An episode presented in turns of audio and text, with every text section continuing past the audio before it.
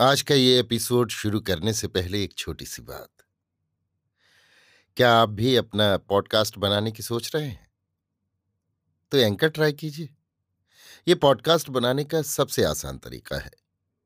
Number एक, ये free है। नंबर दो, इसमें कई सारे ऐसे टूल्स हैं जो आपको अपने फ़ोन और कंप्यूटर पर रिकॉर्ड और एडिट करने की फैसिलिटी देते हैं। नंबर तीन आप अपने पॉडकास्ट को डिस्ट्रीब्यूट भी कर सकते हैं, जिससे इसे स्पॉटिफाई और दूसरे प्लेटफॉर्म पर सुना जा सके। तो डाउनलोड कीजिए फ्री एंकर ऐप या विज़िट कीजिए एंकर डॉट एफ़ पर अपना पॉडकास्ट स्टार्ट करने के लिए। ये तो थी एक छोटी सी जानकारी, और अब शुरू करते हैं एपिसोड का सिलसिला।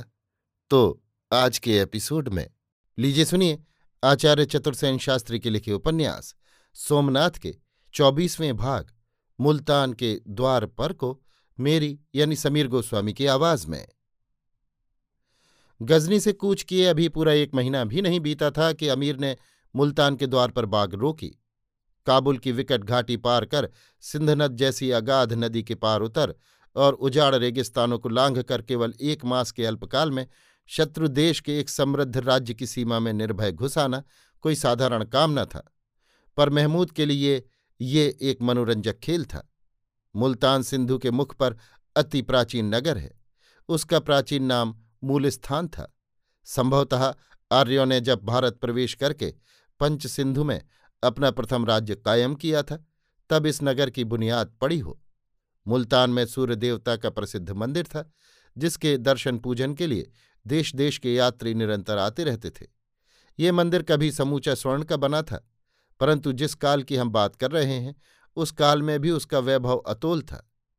ये कैसे हो सकता था कि महमूद जैसे लुटेरे और उसके डाकू साथियों की लोलुप, गृध्र दृष्टि उस पर न पड़ती? परंतु मुल्तान ने बिना विरोध और बिना शर्त सुल्तान को केवल आत्मसमर्पण ही नहीं किया, अपितु वहाँ के राजा ने बहुमूल्य भेंट लेकर अमीर का अभिनंदन किया। ये एक चमत्कार ही कहा जा सकता था। जिसने सुना उसी ने चमत्कृत हो दांतों तले उंगली दबाई, परंतु इस चमत्कार के भीतर जो चमत्कार था, उसे तो केवल अमीर ही जानता था। बिना प्रयास मुल्तान को ताबे होते देख अमीर बड़ा प्रसन्न हुआ। इसे उसने एक शुभ शकुन माना। अमीर की अवाई सुनकर बहुत जन भयभीत हो नगर छोड़कर भाग खड़े हुए थे।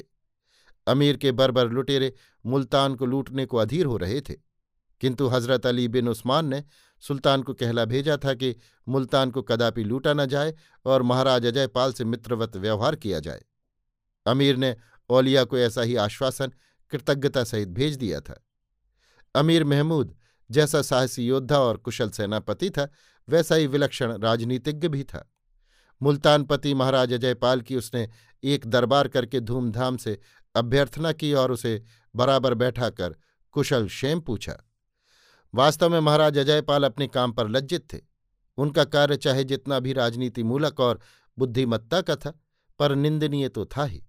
सबसे बड़ा भय उनको घोघा बापा का था, जिनके शौर और बड़प्पन के आगे अजयपाल को सदैव झुकना पड़ता था। अमीर की अभ्यर्थना उसे विष के समान लगी, और वो बड़ी देर तक अमीर के सम्मुख आँखें नीचे किए बैठा रहा। किंतु अमीर ने राजा के मनोभावों को ताड़ लिया। उसने खुशामद भरे स्वर में कहा महाराज, जैसे मैं दुश्मनों के लिए सख्त हूँ, वैसा ही दोस्तों के लिए नर्म। आपसे मैं बहुत खुश हूँ, और आज से आप मेरे दोस्त हैं। अपनी इस दोस्ती के सिलसिले में मैं आपको पंजाब और सिंध के वे इलाके देता हूँ, जो अब तक मेरे कब्जे में थे। मेहरबानी करके इन्हें कबूल फरमाइए और हमेशा ऐसी ही दोस्ती कायम रखिए। सिंध के इन इलाकों पर कब्जा हो जाना मुल्तान पति के लिए साधारण प्रलोभन न था। इससे उसका राज्य ही दूना हो गया। वो सोचने लगा एक तरफ़ अमीर को नाराज़ करके विनाश को निमंत्रण देना था, दूसरी तरफ़ उसे प्रसन्न करके क्षण भर ही में उसका राज्य दूना हो गया। उसने झुककर अमीर का अभिवादन किया और कहा, सुल्तान, यदि सचमुच ही मेरे ऊपर प्रसन्न है तो मुझे एक वचन दें, ताकि सुल्तान की कृपा कभी न भूल सकूँ। सुल्तान ने कहा, मेरे दोस्त, जो चाहते हो, अपने सुल्तान से ले लो। तो यशस्वी सुल्तान, आप हमारे इष्टदेव सूर्य के मंदिर की रक्षा करें। उसे खंडित न करें और मेरे मुल्तान को भी अभयदान दें। सुल्तान ने कहा, मुल्तान को लूटा नहीं जाएगा। आप इत्मीनान रखिए। सिर्फ़ शहर के कुछ मुखियों को मेरे पास भेज दीजिए। मैं उनसे थोड़ा सा दंड लेकर ही संतुष्ट हो जाऊँगा। वो भी सिर्फ़ अपनी आन कायम रखने के लिए।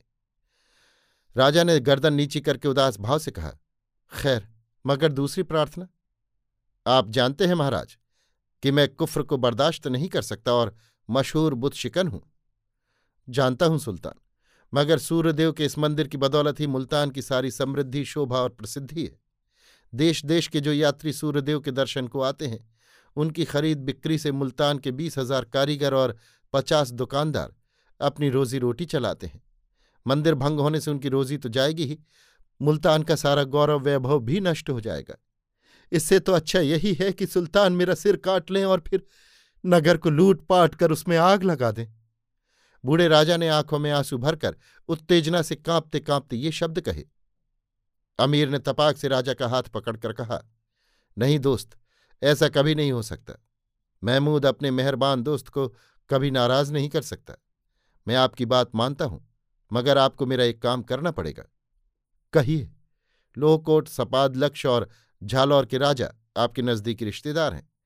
घोगा बापा भी आपके बुज़ुर्ग हैं। आप इन्हें समझा बुझाकर मुझे गुजरात की राह दिला दीजिए। मैं आपको यकीन दिलाता हूँ कि इन राजाओं से मैं उसी तरह पेश आऊँगा जैसे आपसे।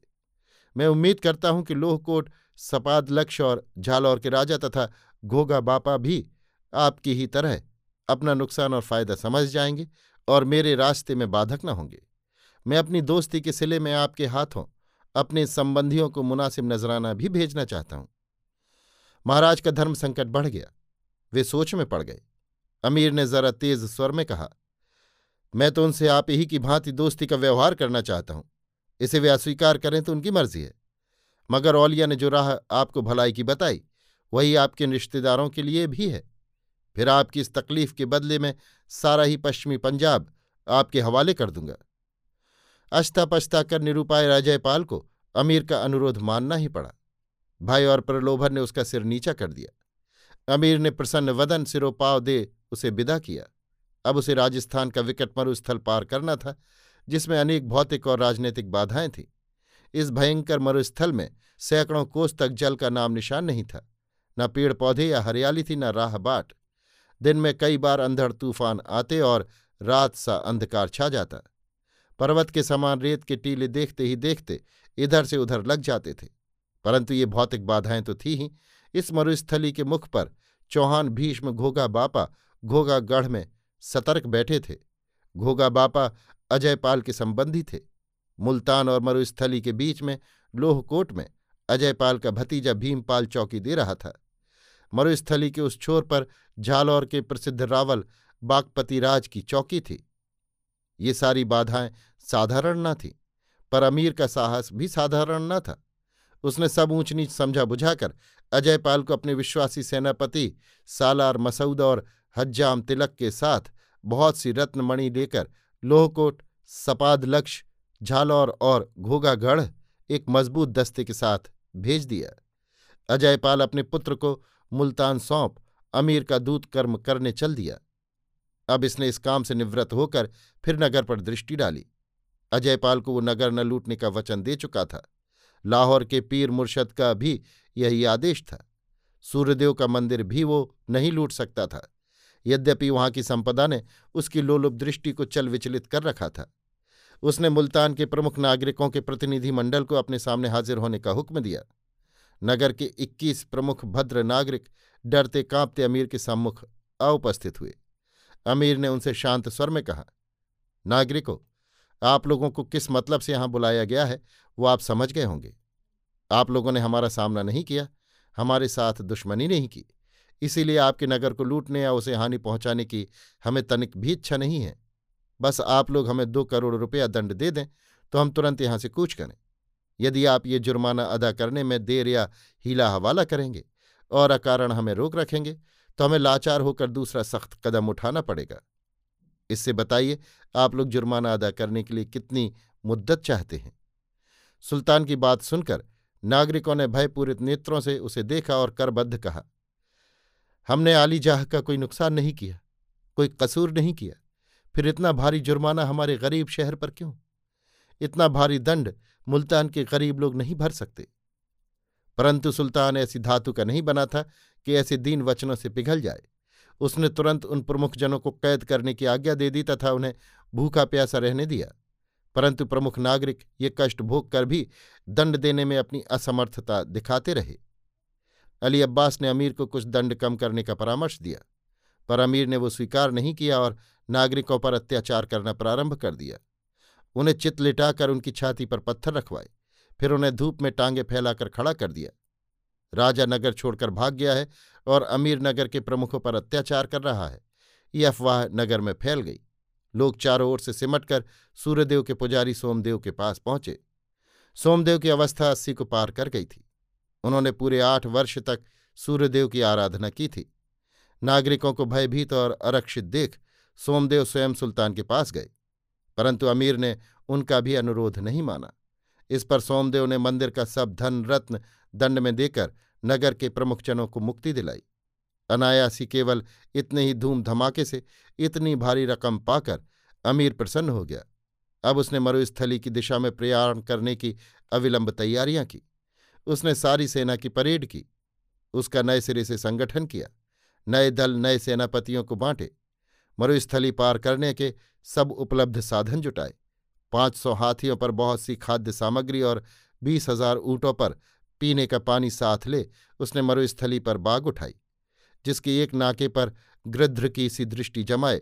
मरुस्थली के भीष्म घोघा बापा बैठे हुए थे और उस छोर पर झालौर के महावीर वृद्ध व्याघ्र रावल वाकपति राज की चौकी थी, जिसमें सैकड़ों कोस तक जल का नाम निशान न था, न पेड़, न पौधे, न हरियाली, न राह बाट, जहाँ मृत्यु रेत और आंधी से आँख मिचौनी खेलती थी।